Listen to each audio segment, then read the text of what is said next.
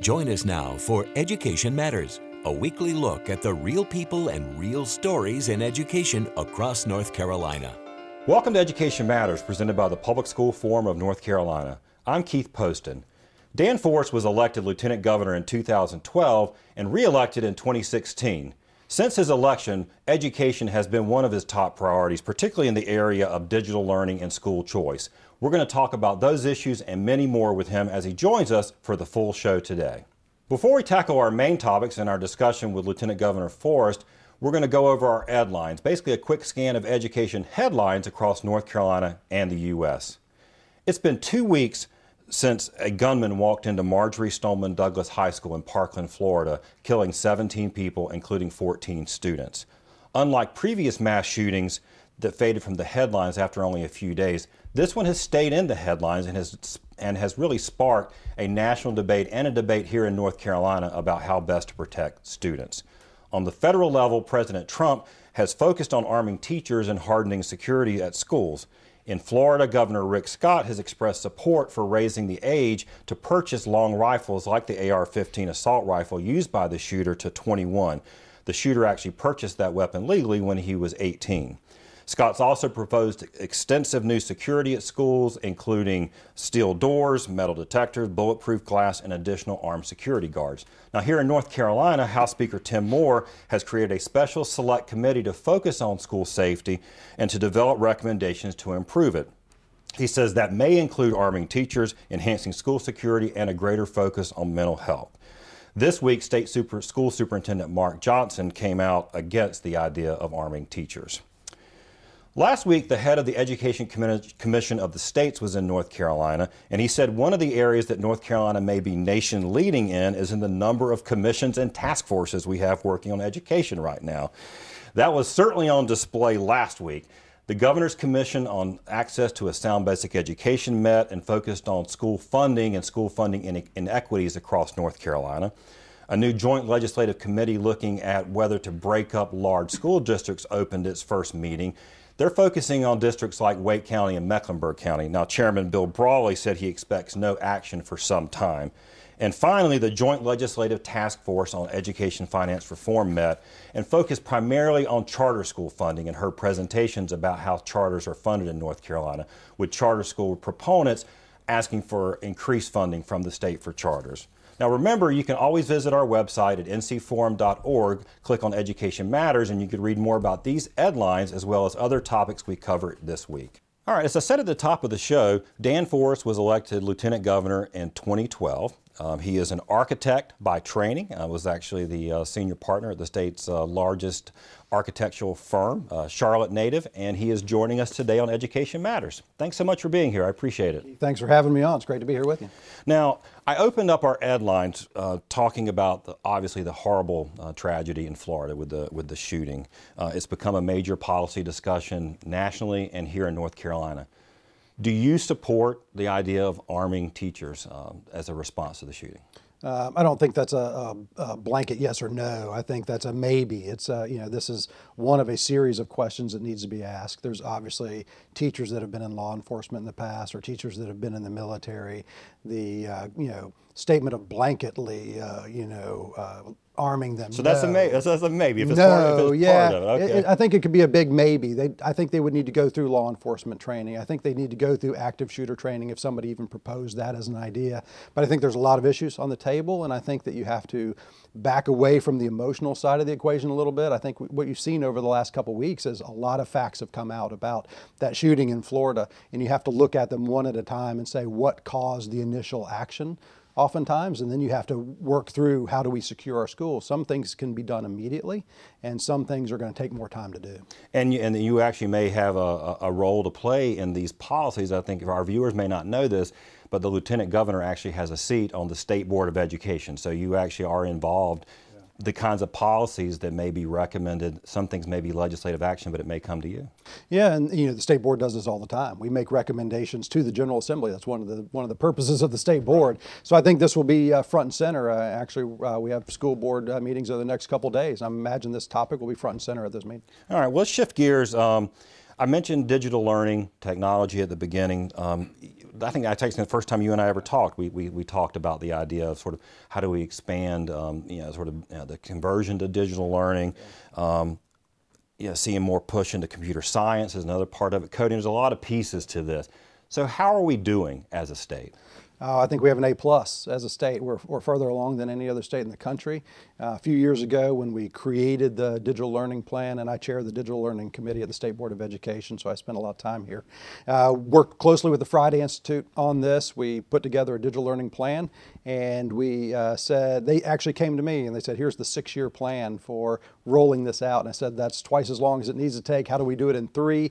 They said, "Okay, well, here's the money it's going to take to do it in three. We went back to the General Assembly. Like, oh, well, maybe it will take that long. we went back to the General Assembly and we asked for we have 20 million going going into uh, funding our broadband in classrooms. We asked for another 12. Then we went to the federal government, to the FCC, leveraged $65 million. So now we have $100 million a year going into putting broadband in every classroom in the state. We'll be the first state in the country to actually accomplish that this year. That's a massive accomplishment. And then we are also in the process of rolling out the other parts of the plan as well, which have to do with content and curriculum and teacher training and devices, and they all kind of go together. So uh, we are well, well ahead of the rest of the country in this effort, but we still have a long way to go until we start to see the real outcomes we're looking for in the classroom. Right, and that's and, and you, you touched on sort of the, the steps, and I think that's important. I mean, it is something we should be proud of, and I think it's been a it's a been, been a bipartisan priority. And um, but we first had to deal with just connectivity, right? Just making sure all the schools have it, which we are. And that's been going on for decades. Pretty right? much there, and yeah. then you've got to get, get the access in the school. I mean, that's was, right. you know, Wi-Fi, but now you're really sort of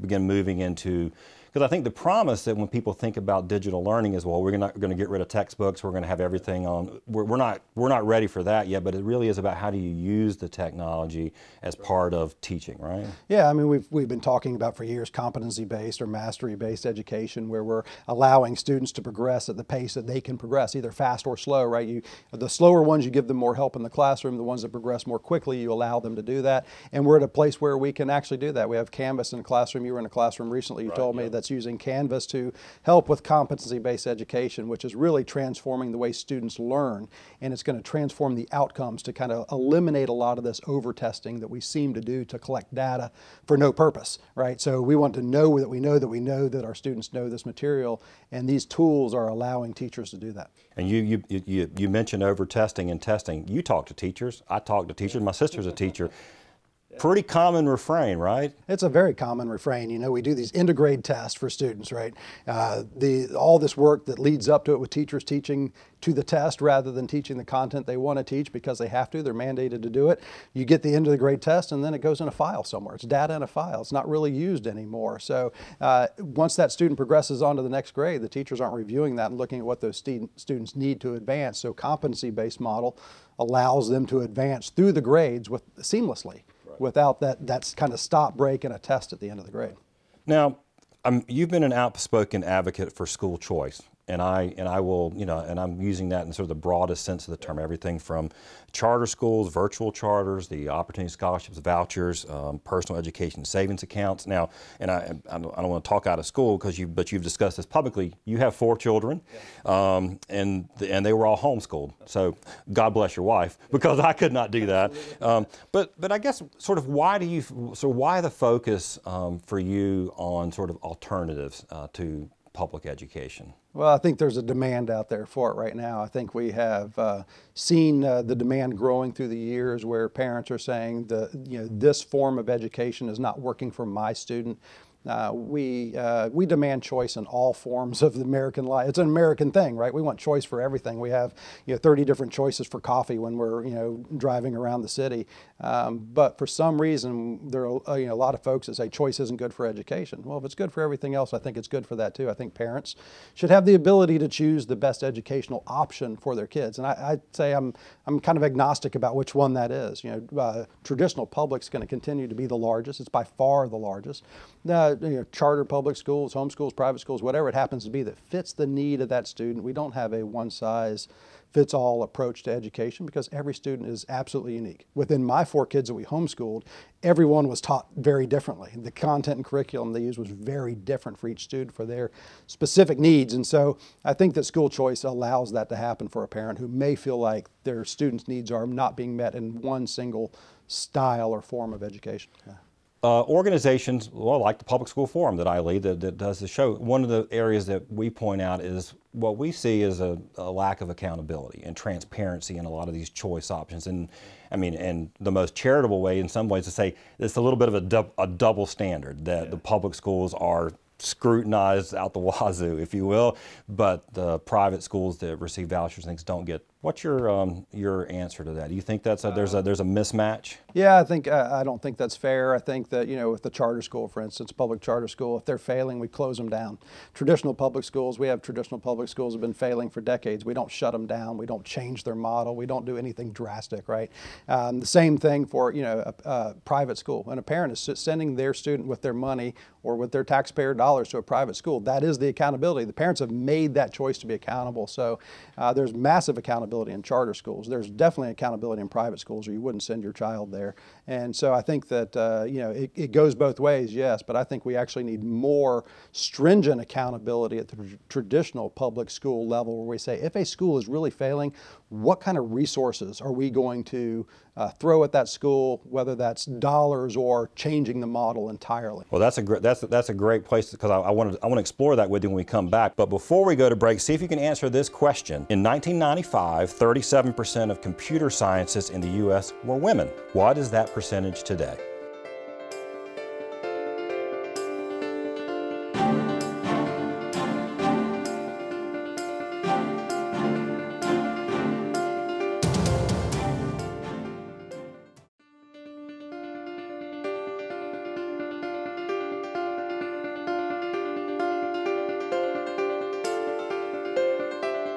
Welcome back to Education Matters. Did you correctly answer C? The percentage of computer scientists who are women has dropped from 37% in 1995 to just 24% today. And according to an organization called Girls Who Code, which does a lot of great work around uh, promoting uh, computer science, this figure will drop even further to 22% unless we do more to encourage students to take computer science classes. So we're going to continue our conversation with Lieutenant Governor Dan Forest now, and I know that's something you've, uh, you've been interested in too. Yeah, we've uh, spent a lot of time working on this as well. Uh, it was actually a surprise to me to discover there was a very small handful of teachers around the state that were actually prepared to teach computer science. I'd go into schools like you do and I'd ask these uh, computer science teachers, I say, well, you teach computer science, what do you teach? And uh, oftentimes the answer would be things like, uh, well, we teach Microsoft Word and PowerPoint and right. keyboarding, and that's not computer science. And we know this, uh, this kind of world of computer science is blowing up. There are uh, about a billion and a half dollars worth of jobs on the market right now in North Carolina for computer science, and we're not even training our students in junior high and high school for computer science. So we're proposing legislation right now that would uh, ramp that up really quickly within a few years to be able to have computer science in every classroom. So one part of the problem that you're facing with the statistic that you just showed is there are students that don't even know anything about coding. They may get to college before they even right. discover what that's about. So now we're seeing in some of our classes, we're in elementary school, we're starting to teach basic uh, rudimentary uh, coding to students. The Apple's got a really good program, and yep. Code.org does. And so we're working with folks like Code.org and Apple and the Friday Institute to put this together so we can introduce it to all classrooms. Great. Well, I want to get back to our where we ended up at the before the commercial break. Um, I'm going to push back a little bit to say that public schools aren't being held accountable. I mean, yeah. we uh, the the A to F school grading system, and it's funny you mentioned that that you said we should identify the schools that aren't doing well, yeah. and uh, drive additional resources. That's been my beef with this, with the A to F school grading from the beginning, is that it, it, it basically slaps an F on schools that I think shows more about the, the, the poverty level than it does the it quality does. of the school. Yeah. But then doesn't drive anything to help yeah. them. Uh, I, I mean, agree.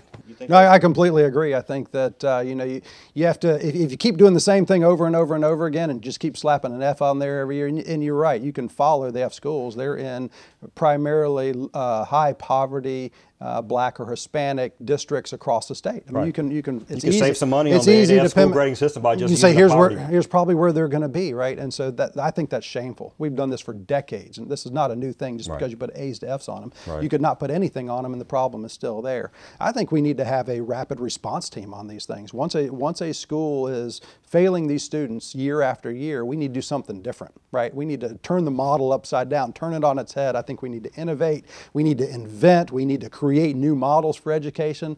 Uh, there is, I don't think there's anything you can do wrong, right? At this right. point in time, it's already being done. So we have historical, uh, generational uh, failing of students in, the, in these areas, and we need to do something rapid. Well, let me, um, speaking of sort of innovation in public schools, now, I think most observers who watch you and, and hear you speak would say that you're, you're a consistent conservative on, on your positions. I mean, but so the issue of local control of schools, I mean, our public schools, uh, the General Assembly and the law set, they tell them when they can start, when they have to stop, how many hours they have to be in the class, what curriculum they can use.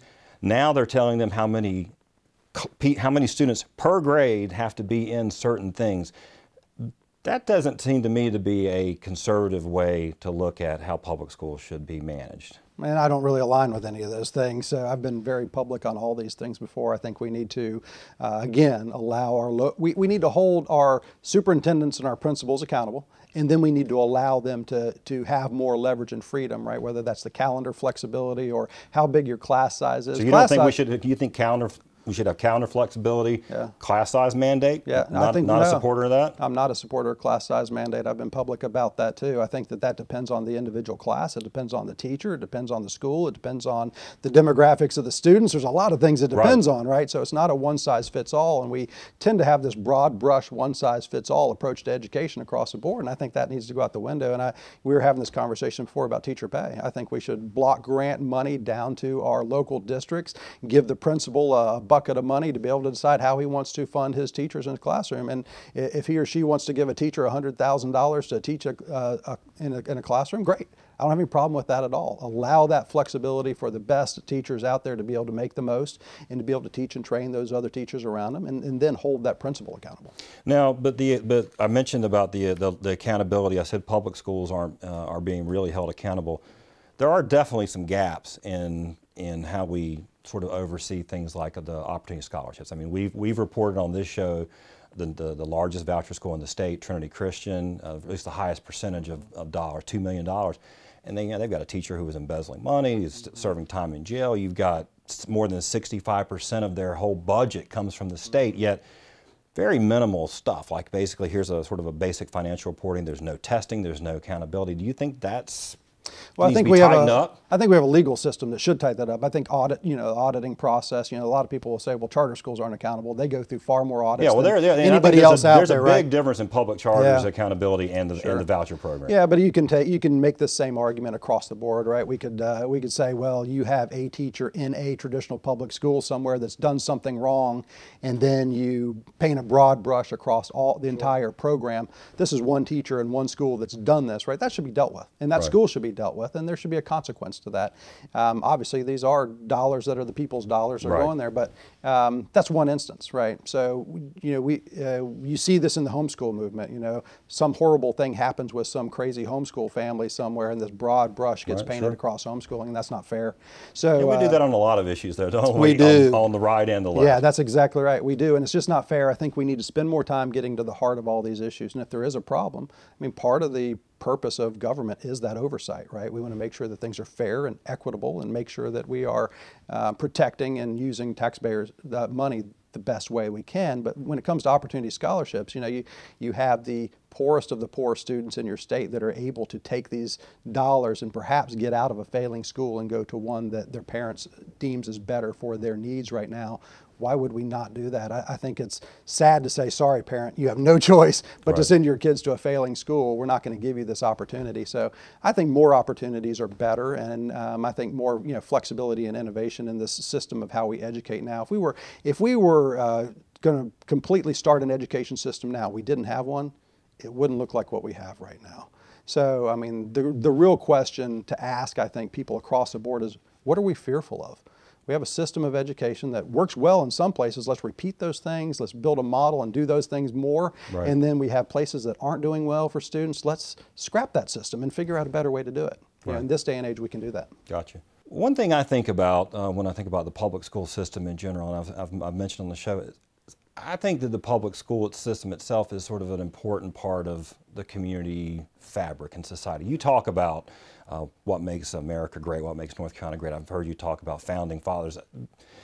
Are you concerned that if we start moving down this path of, you know, all sort of you know, homeschooling, private school, private options, that we're going to lose something that is really one of the few places, in my opinion, that people still come together, you know, uh, you know, black, white, brown, rich, poor, and that we're going to kind of balkanize things. Is, is that you? You think there's any fear in that? I think, well, I mean, I think some of that's already, a lot of that's already happened in America. You know, regardless of, of the schools, the way we live life has changed completely over when things were just a community, right? I mean, people drive home now from work and they drive into their garage and they close yeah. their garage and they stay in their house all day. People don't even know their neighbors. You, you talk about a Parkland school shooting issue. Here's a young man that was extremely troubled. You know, 30 years ago when I was a kid growing up, the kids all up and down the street, there were parents that would notice this kid was having problems and that would be addressed maybe maybe even by the neighborhood, not necessarily the whole community, right? Right. And so uh, those a lot of those things are out the window. So yeah, I mean certainly I'm a, I'm a big fan of community-based things. I love small town America. You know, I love the the energy and the vibrancy that exists in small towns that doesn't even exist in what we consider our most vibrant cities. So. Right.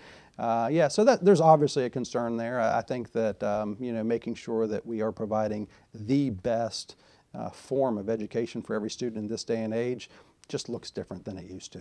Right. You know, I mean, it's not this, it's not the same as it was. It's not it's not just about the knowledge transfer like it used to be. We have to go to school to get knowledge. You have all the knowledge in the world right in, right in your uh, smartphone right. now. So it's a different model. Right. I understand. All right. Last question. Would you like to make some news today right here on Education Matters and go ahead and announce your candidacy for governor in 2020? You've been No, I would not, Keith, but, uh, but thank you for giving me the opportunity to do that. well, look, I, I really appreciate it. I enjoyed our conversation today. Um, you know, look forward to, uh, you know, seeing, um, um, you know, where we can work together on some yeah. things like on, on, advancing digital learning and, and those things, and uh, really appreciate your time. Thank you for having much. me on. Yes, look forward sir. to the next time. All righty, thanks.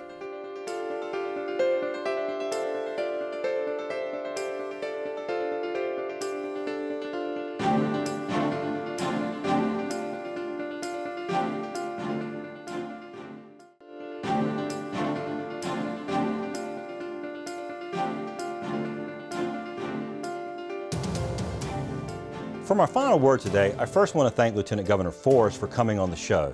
Now, he knows that the group I lead, the Public School Forum, isn't likely to agree with him on, on some of his positions, like on private school vouchers.